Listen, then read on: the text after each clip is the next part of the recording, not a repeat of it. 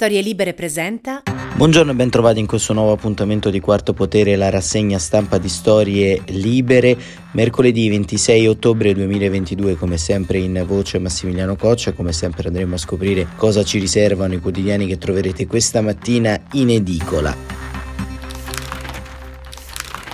E ieri è stato il grande giorno della fiducia a Giorgia Meloni, una fiducia che è stata espressa dalla Camera dei Deputati dopo un lungo discorso, un discorso che per molti ha tradito le attese, per altri le ha eh, rispettate, un discorso eccessivamente forse lungo che eh, per eh, gli osservatori è una sorta di manifesto del nuovo conservatorismo o del conservatorismo in salsa meloniana, che ovviamente è una variante importante in questo periodo storico.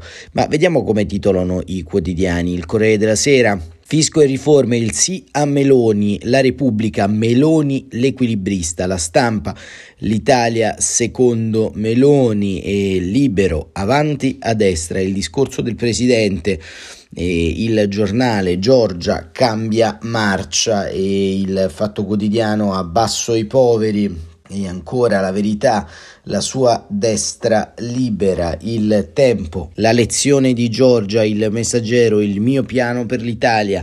Domani il programma di governo di Meloni è soltanto il solito comizio di destra. Così c'è l'editoriale il quotidiano diretto da Stefano Feltri, il sole 24 ore Meloni in manovra solo il caro bollette e sfruttare di più i giacimenti di gas italiani. Il mattino stravolgerò i pronostici, il manifesto con una foto del banco del governo e la scritta Povera patria, il riformista carceri merito profughi guerra, quanto è di destra la destra di Meloni e il resto del Carlino, il manifesto di Meloni, Cambio l'Italia e ancora il eh, foglio, una bella sorpresa, il sovranismo con il Loden. Il dubbio, ora eh, Nordio spieghi a Meloni che la pena non è solo il carcere, così il giornale dei penalisti italiani, avvenire, datemi fiducia e mh, mm, l'identità, nuovo quotidiano diretto a Tommaso Cerno, l'EDM e il voto a sinistra. La notizia giornale, Meloni ha gettato la maschera e il suo programma è l'agenda Draghi. E questi sono appunto i titoli dei principali quotidiani e entriamo subito però a comprendere che giornata è stata. È stata una giornata appunto ricca di emozioni, almeno per Giorgia Meloni, ma è stata soprattutto la giornata che ha segnato in qualche modo un passo eh, particolare nel racconto pubblico della stessa Meloni. Ci sono tante cose che Giorgia Meloni non ha detto all'interno ovviamente di questo discorso eh, o forse ne ha dette anche troppe eh, perché eh, se vogliamo un po' eh, analizzare proprio eh, i termini di questo speech, tante cose insomma che lo rendono più un discorso di partito, più un discorso di presentazione del profilo politico di Giorgia Meloni alla Camera più che un discorso programmatico. C'è molto autocompiacimento, un'autorivendicazione dell'essere arrivata sul tetto più alto della politica italiana, mai nessuna donna ovviamente era stata eletta Presidente del Consiglio, c'è la cosiddetta rivendicazione politica per essere stata figlia di un pezzo eh, del nostro dibattito pubblico emarginato costantemente dalla sostanziale idea del cosiddetto arco eh, democratico, ma soprattutto c'è all'interno di questa densità di contenuti uno sfondo molto problematico, ovvero Giorgia Meloni parla del contesto ma eh, non offre eh, soluzioni di natura pratica, non era obbligata ovviamente nel discorso, solo che a casa mia se si enunciano i problemi poi dovrebbero enunciarsi anche le soluzioni se si ricopre il ruolo di responsabilità. Ma leggiamo il resoconto, insomma l'aula di Stefano Cappellini, la fiducia alla Camera, ora comanda Meloni, non ho cambiato idea e archivia la resistenza. Cappellini scrive quanto si è allenata Giorgia Meloni per questo giorno. Va bene l'emozione del giuramento, l'improbabile emozione di attraversare l'ingresso a Palazzo Chigi e del rito della campanella, ma è con il discorso alle Camere per la fiducia al governo che si afferra davvero il bastone del comando. Meloni ha addomesticato persino la voce, a lungo in passato ha lavorato con esperti a correggere i difetti della sua oratoria, non tanto la dizione, quel romanesco che è la cadenza della sua orgogliosa stazione popolare, ma proprio i toni, il ritmo, le pause, quella tendenza a trasformare la foga del ragionamento in decibel furiosi, volto paonazzo, urla sguagliate. A Montecitorio Meloni, parla da Presidente del Consiglio, conosce l'importanza della forma e sa che talvolta è utile anche a mascherare l'ambiguità della sostanza. Non sempre le riesce. La replica è più stizzita e ruspante del discorso preparato, levigato e calibrato. La chiave è già nelle prime battute. Meloni è il primo presidente del Consiglio di un governo politico dopo molti anni di tecnici, staffette di partito, larghe intese, patti bicolori e unità nazionali. Questa è la sua forza, qui e non nella lista delle cose da fare, ancora molto vaga. E in questa forza sta il cuore del suo messaggio, che infatti un po' deprime chi sperava in afflati targhiliani o posture bipartisan, negli ultimi 11 anni, dice Meloni, c'è stato un susseguirsi di maggioranze di governo pienamente legittime sul piano costituzionale, ma drammaticamente distanti dalle indicazioni degli elettori. Noi oggi interrompiamo questa grande anomalia italiana dando vita ad un governo politico pienamente rappresentativo della volontà popolare. Il primato della politica, rivendicato e offerto in condivisione alle minoranze con convinzione e furbizia, perché ora il potere lo detiene lei, invita l'opposizione a rinunciare alla demonizzazione dell'avversario indebolisce tutti noi e quando la politica è debole sono gli altri che si fanno forti.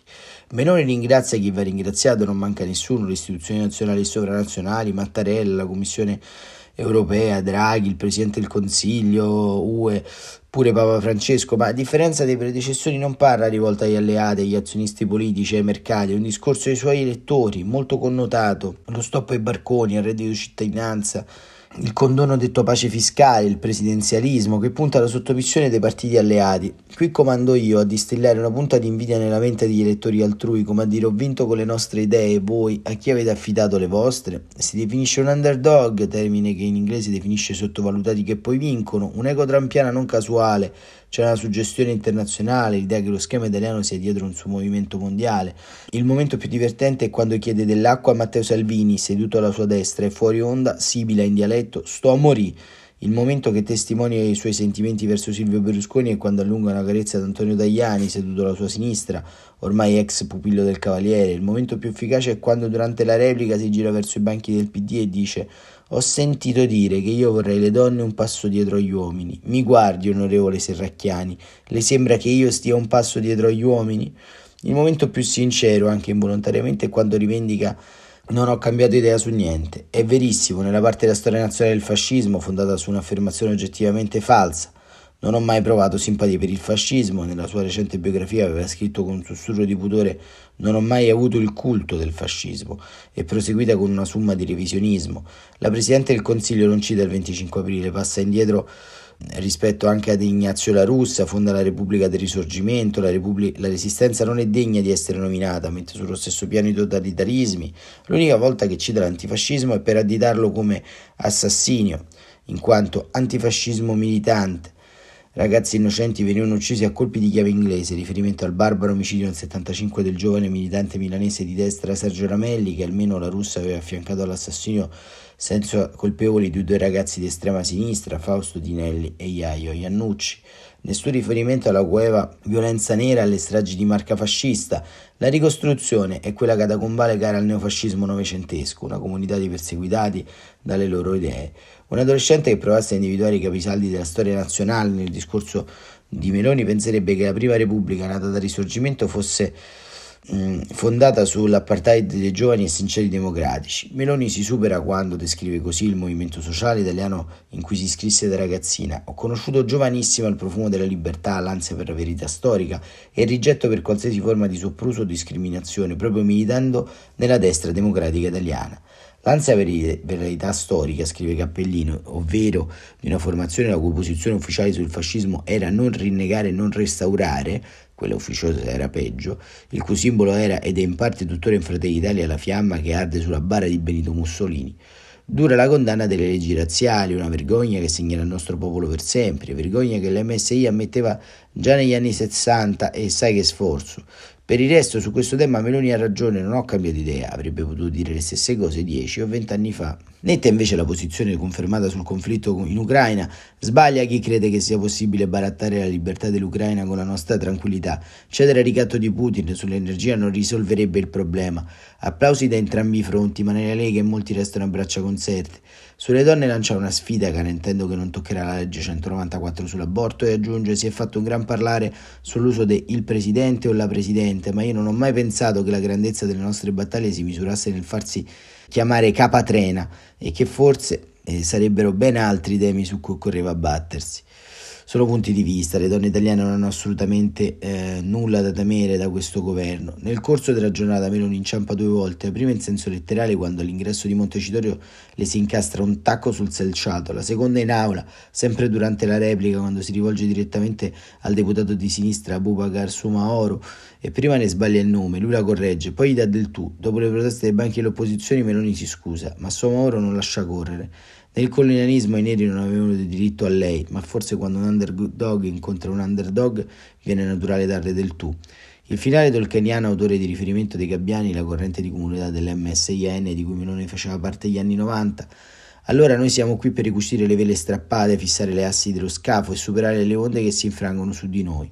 Il fito deputato Federico Mollicone, Gabbiano pure lui, insiste: Giorgio è come Frodo, il viaggio è cominciato. Il neo ministro della cultura Gennaro San Giuliano scelto da Meloni ha ricevuto consigli su come, fare, su come farlo durare. Ha incontrato deputati PD che mi hanno detto se vuoi fare il ministro della cultura a dieci anni studia la biografia di Franceschini. E questa era la sofferente cronaca da eh, Palazzo di Montecitorio di, di ieri, un, eh, diciamo una visione, una lettura di Stefano Cappellini che eh, appunto in, in, parte è da diciamo, condividere e, e dall'altra sostanzialmente ci fa riflettere insomma su quelle che sono poi le cosiddette bad narration, cioè l'idea fondamentalmente che la storia nel dibattito pubblico si possa poi riscrivere a colpi di discorsi. Un discorso così come un foglio d'archivio non rappresenta sostanzialmente la fotografia di una verità storica, ma in qualche modo rappresenta come quella comunità politica, in questo caso l'MSI, Fratelli d'Italia, abbia poi in qualche modo fatto o non fatto i conti col proprio passato. Nessuno chiedeva sostanzialmente una pubblica abbiura a Giorgia Meloni di natura informale di quelle posizioni, ma sostanzialmente diciamo, la pericolosità del non aver fatto un percorso di elaborazione intorno a determinati punti, a determinate strutture, a determinati punti a ribasso, possiamo dire, di questa materia complessa e, e tenebrosa che è la storia politica della destra italiana, è senza dubbio un elemento di preoccupazione, più per quello che potrebbe generare all'interno del dibattito pubblico del nostro paese e quindi anche in quei pezzi eh, che agiscono meno di cesello e più di istinto. Basti pensare agli studenti. Ieri proprio mentre si svolgeva questo accorato discorso sulla libertà di Giorgia Meloni alla Camera, vi è stata dopo parecchi tempi, parecchi anni, eh, la polizia che ha respinto eh, degli studenti appartenenti alla sinistra universitaria nella facoltà di scienze politiche che si opponevano ad un'iniziativa con Daniele Capezzone e Fabio Roscani, deputato di Fratelli d'Italia, appunto, il responsabile del movimento giovanile del medesimo eh, partito.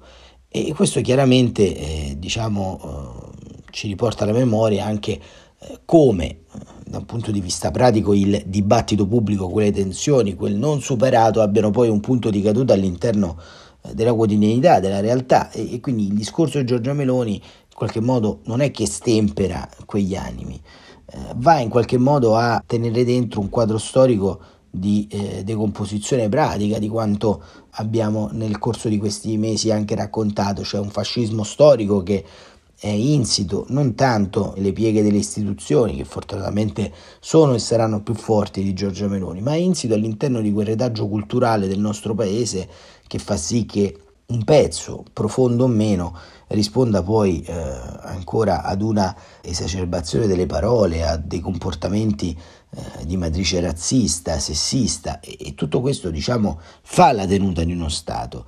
Questo non va poi a giustificare un'opposizione eccessivamente flebile che come vedremo si rifugia poi all'interno come sempre di una stanca retorica dell'antifascismo e del passato, perché come raccontano sul foglio le opposizioni sono messe in crisi da Giorgia Meloni. E scrive giustamente il foglio le accuse sfasate al governo mostrano una crisi di identità delle minoranze i discorsi delle opposizioni in risposta al discorso della replica di Giorgia Meloni sono stati assai diversi tra loro. Conte ha accusato Meloni di muoversi in coerenza e continuità del governo Draghi, che il Movimento 5 Stelle sosteneva e Fratelli d'Italia no.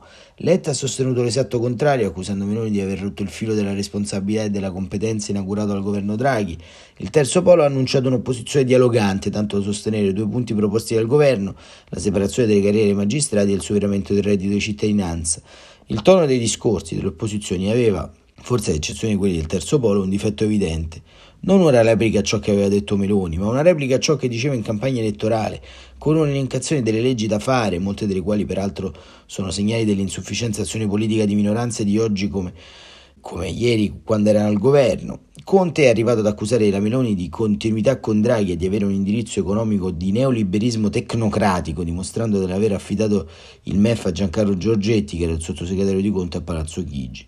Non è facile fare l'opposizione in queste circostanze, naturalmente, e questo spiega se non giustifica pienamente il tono fra l'impaurito e il rivendicativo delle posizioni esposte. Le parole della Premier non sono state un granché per quel che riguarda i contenuti, in molti casi sono rimaste sul vago, ma avevano una netta impostazione politica che consiste nella dichiarata volontà di confrontarsi con i problemi del paese, lasciando sullo sfondo, scrive il foglio, o alla retorica le impostazioni ideologizzate che avevano contraddistinto la campagna elettorale. È un dato politico di cui bisognerebbe tener conto per calibrare l'opposizione. Oggi si è preferito proseguire sul registro della campagna elettorale, seppur in maniera confusa. Ma domani è un altro giorno e forse le opposizioni capiranno qual è lo spazio politico che possono occupare per avere un'influenza e rivendicarne un'identità. E questo diciamo era anche dall'altra parte il posto che dà il foglio ai discorsi dell'opposizione, c'è da dire che al di là della storia, al di là del merito, al di là di tutto, i veri nodi, i veri temi preoccupanti del discorso programmatico di Giorgia Meloni riguardano fondamentalmente eh, le cose pratiche proprio la riforma semipresidenziale dello Stato, l'autonomia differenziata tra nord e sud, il cambio di alcuni pezzi del PNRR, il negazionismo climatico, eh, perché appunto Meloni ha detto che siamo un po' troppo esagerati a pensare che questo clima stia impazzendo. E sul Covid-19 ha detto che lì dove ci saranno nuove ondate non andremo mai in lockdown, che quei provvedimenti sono stati liberticidi ha parlato di sovranità tecnologica e non ha parlato di innovazione tecnologica. Ecco, tutto quanto questo basterebbe, eh, diciamo, a dare elementi sufficienti alla, al centro-sinistra che nella migliore delle ipotesi nel giorno di venerdì radunerà la sua direzione per continuare a parlare del proprio ventre, quindi del congresso per poi fare una passeggiata sul monumento che ricorda Giacomo Matteotti nel centenario della marcia su Roma. Ecco, insomma, Matteotti era un giovane deputato forte, importante, che aveva avuto il coraggio anche di sostenere posizioni impopolari. E quindi si consiglierebbe all'opposizione di prendere da Giacomo Matteotti, anziché eh, un tour guidato e una visita eh, cerimoniale per consegnare un mazzo di fiori, l'ardore, il coraggio, la forza di reagire, l'onore di essere sconfitti ma non di essere perdenti, l'amore per lo studio e l'astuzia per disarcionare una destra che nel 1922 era chiaramente una destra antidemocratica e figlia di un percorso rivoluzionario da Marcetta, oggi è una destra reazionaria, eh, al tempo stesso clericale e che eh, vuole sostanzialmente un paese che come abbiamo raccontato stia saldamente ancorato ad Occidente, ma con una politica interna rivolta diciamo, a una sorta di autarchia religiosa. Da Giacomo Matteotti, dicevo, si dovrebbe riprendere la curiosità e la giovinezza.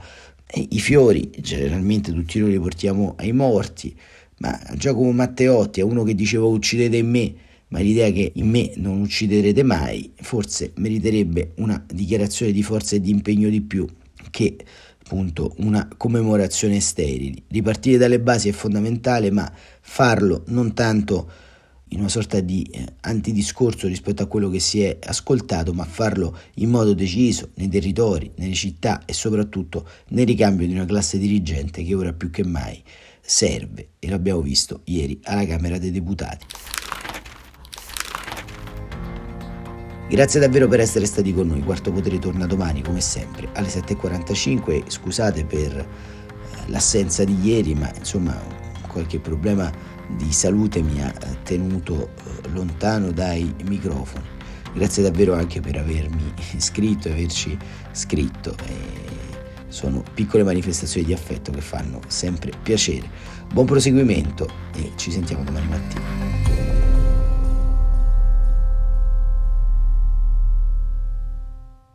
Una produzione storielibere.fm di Gianandrea Cerone e Rossana De Michele.